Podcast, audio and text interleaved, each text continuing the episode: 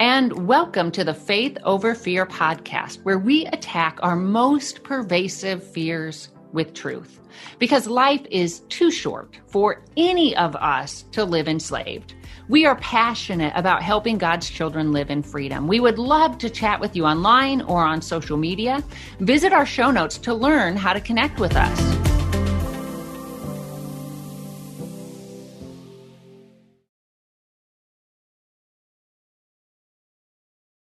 I'm Jennifer Slattery and I'm a recovering control freak. The more anxious I feel, the more I want to control. Whenever I do try to control things, however, I almost always create a big old mess, or more often messes, plural, can you relate? If you're a Christ follower, you've probably heard messages or sermons on living as if Christ truly is your Lord. To basically entrust your life to God, which doesn't mean inviting Him to catch us on the back end and make sure all our dumb choices turn out okay. Surrender is being willing to yield completely to God's will in the big, in the small, in the exciting, and the terrifying moments, to live as if He truly is our Lord, our Adonai, our Master, the supreme ruler of everything, our lives included. Now, I like remembering that truth that He is supreme ruler of all when my family and I are facing difficult or uncertain circumstances, and I need to remind myself that He has the power to come through on my behalf.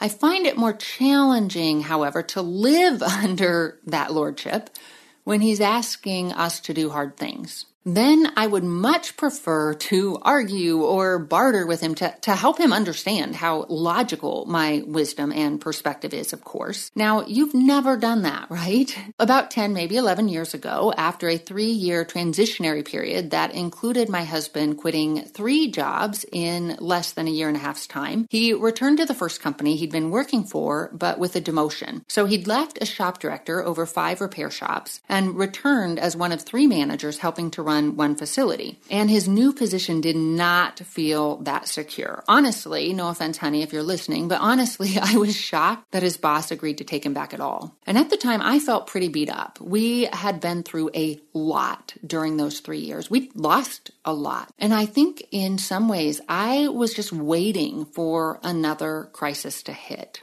And about two months, maybe sooner, into his new job, he got a phone call one of his employees had gotten hurt on the job, had gone to the ER, and learned that his injury was reportable. So, in the railroad world, that's a big deal. I don't understand all the whys except to say that injuries can get pretty expensive, and I think it can even get the organization in trouble with the Federal Railroad Administration, who wants to ensure that, that companies are running their facilities safely. Well, once my husband got the news that the injury would indeed be reportable, he called his boss, the shop director, to tell him. Well, his boss was not pleased, to put it mildly. And after screaming for a bit, told my husband not to report the injury. That's illegal, y'all. And my husband knew it.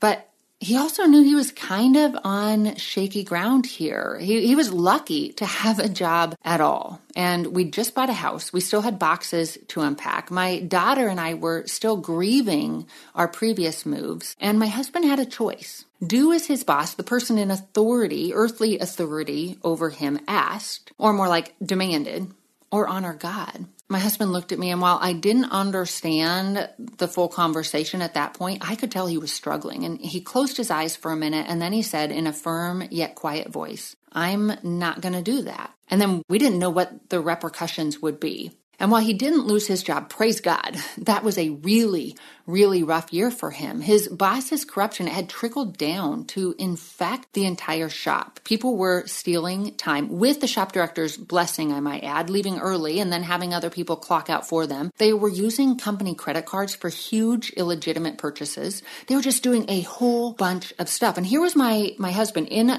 a position of authority, but also under authority, basically saying, hey, y'all, this is not okay. And people who were used to getting away with that stuff, they were not happy. And actually, some of them actively tried to fire him in vicious ways. And each day, my husband had a choice to make. Who would he let be his master? The people who seemed to have such power over the shop, over my husband's job, and therefore his ability to provide for his family, or Adonai, the ruler of all.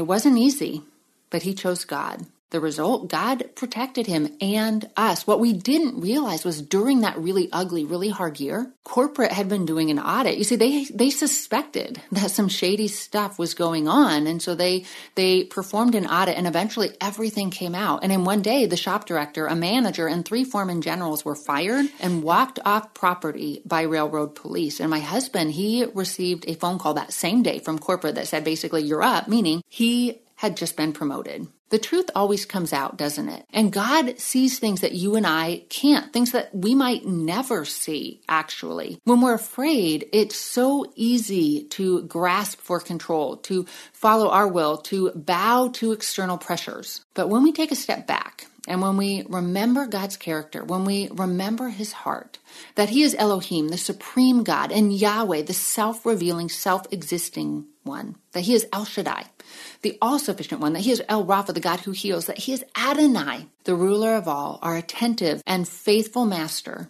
yielding to him becomes so much easier. David, ancient Israel's second king, he seemed to excel at this, at living fully yielded to God, especially in the most trying, the most terrifying situations. So, to give some background, God anointed him to be king of Israel over a decade before he actually took the throne when he was a young and a seemingly insignificant shepherd boy. He was the youngest in his family, actually. So, the last person anyone would expect to have any kind of authority or blessing, let alone be God's chosen king. But God told Samuel, his prophet, not to consider appearance or height, saying, quote, The Lord does not look at things people look at. People look at outward appearance, but the Lord looks at the heart, end quote. Well, that's good news for all of us who feel discounted, overlooked, or ill qualified. When Adonai has his eye on us, when he calls us to something, other people's opinions of us and their actions against us are irrelevant. David's life proves that. He faced a lot of opposition, a lot of situations where it seemed from a human perspective that he would never become king. Years fleeing for his life, hiding in caves, hiding in a foreign land, times when he could have risen up, when he could have forced his own way, when he could have fought for control. But he didn't. Instead, he turned to and relied upon Adonai, his master, the sovereign ruler of all. Keep me safe, my God, he wrote in Psalm 16, for in you I take refuge. I say to the Lord, You are my Lord. Apart from you, I have no good thing. Or more accurately, I say to Yahweh, You are my Adonai, the self revealing, self existing one and ruler of all. And then in verse 5, he said, Lord, you alone are my portion and my cup. You make my lot secure. The boundary lines have fallen for me in pleasant places. Surely I have a delightful inheritance. Now, here is one of my favorite verses, verse 7. Quote, I will praise the Lord who counsels me. Even at night, my heart instructs me. And that's God's desire for all of us. The one who knows all and sees all and is sovereign over all wants to daily direct our steps. As Psalm 37 verses 23 to 24, also written by David, states, quote, The Lord directs the steps of the godly. He delights in every detail of their lives. Though they stumble, they will never fall, for the Lord holds them by the hand, end quote. David regularly sought God's will. He waited upon God's guidance. And that's the hard part, right? To wait when it seems like the situation is urgent and God appears silent. I imagine there were numerous times when David felt that way, but he wrote in Psalm 37, verse 7 Be still in the presence of the Lord and wait patiently for him to act. David lived those words. One of the best examples of this comes from 1 Samuel chapter 24. Saul, the man who reigned during the 15 years from when David was first anointed until he took the throne, wanted David dead and pursued him relentlessly. Scripture tells us, starting in verse 1, quote, After Saul returned from pursuing the Philistines, he was told, David is in the desert of En Gedi. So Saul took 3,000 able young men from all Israel and set out to look for David and his men near the crags of the wild goats, end quote. 3,000 men, y'all. That had to be terrifying. And then continuing in verse 4, we read that Saul, quote, came to the sheep pens along the way. A cave was there, and Saul went in to relieve himself. David and his men were far back in the cave. The men said, This is the day the Lord spoke of when he said to you, I will give your enemy into your hands for you to deal with as you wish. Then David crept up unnoticed and cut off a corner of Saul's robe. But David's conscience was immediately pricked. He said, The Lord forbid that I should do such a thing to my master, the Lord's anointed, or lay my hand on him, for he is the anointed of the Lord. With these words, David sharply rebuked his men and did not allow them to attack Saul. And Saul left the cave and went his way. In other words, though Saul wanted to kill him and sent his army after him, David didn't retaliate. He didn't force his will. Instead, he waited on God's timing. He waited for God to fulfill his purposes for David. Because David trusted God to be his Adonai, his master, the ruler over all, his life included.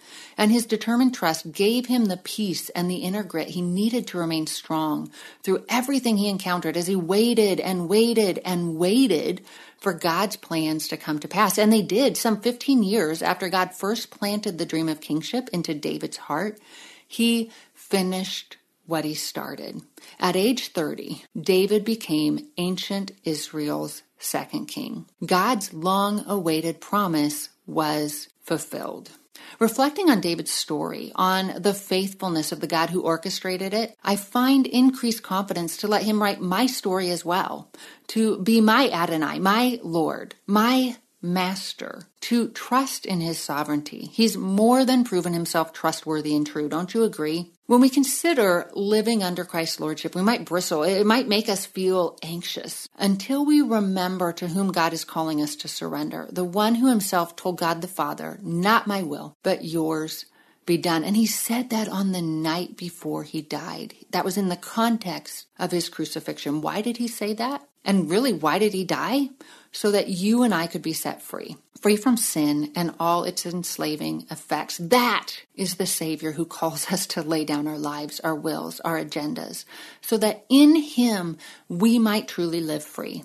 Come to me, Jesus said, all you who are weary and burdened, and I will give you rest. Take my yoke upon you and learn from me, for I am gentle and humble in heart, and you will find rest for your souls. For my yoke is easy and my burden is light. Our Adonai, our Lord, our Master, he's not a harsh taskmaster, hungry for power and control. No, he's humble and gentle and his ways are easy and light. We can follow our own wisdom and our plans. We can fight for control, bearing the full weight of our burdens, and we can just stir up all of this anxiety in our souls, or we can hand over our burdens. We can cast our cares on the Lord. We can surrender our agenda to Him. We can follow as He leads and trust Him to act in His way and His timing, like He did for David and like He did for my husband.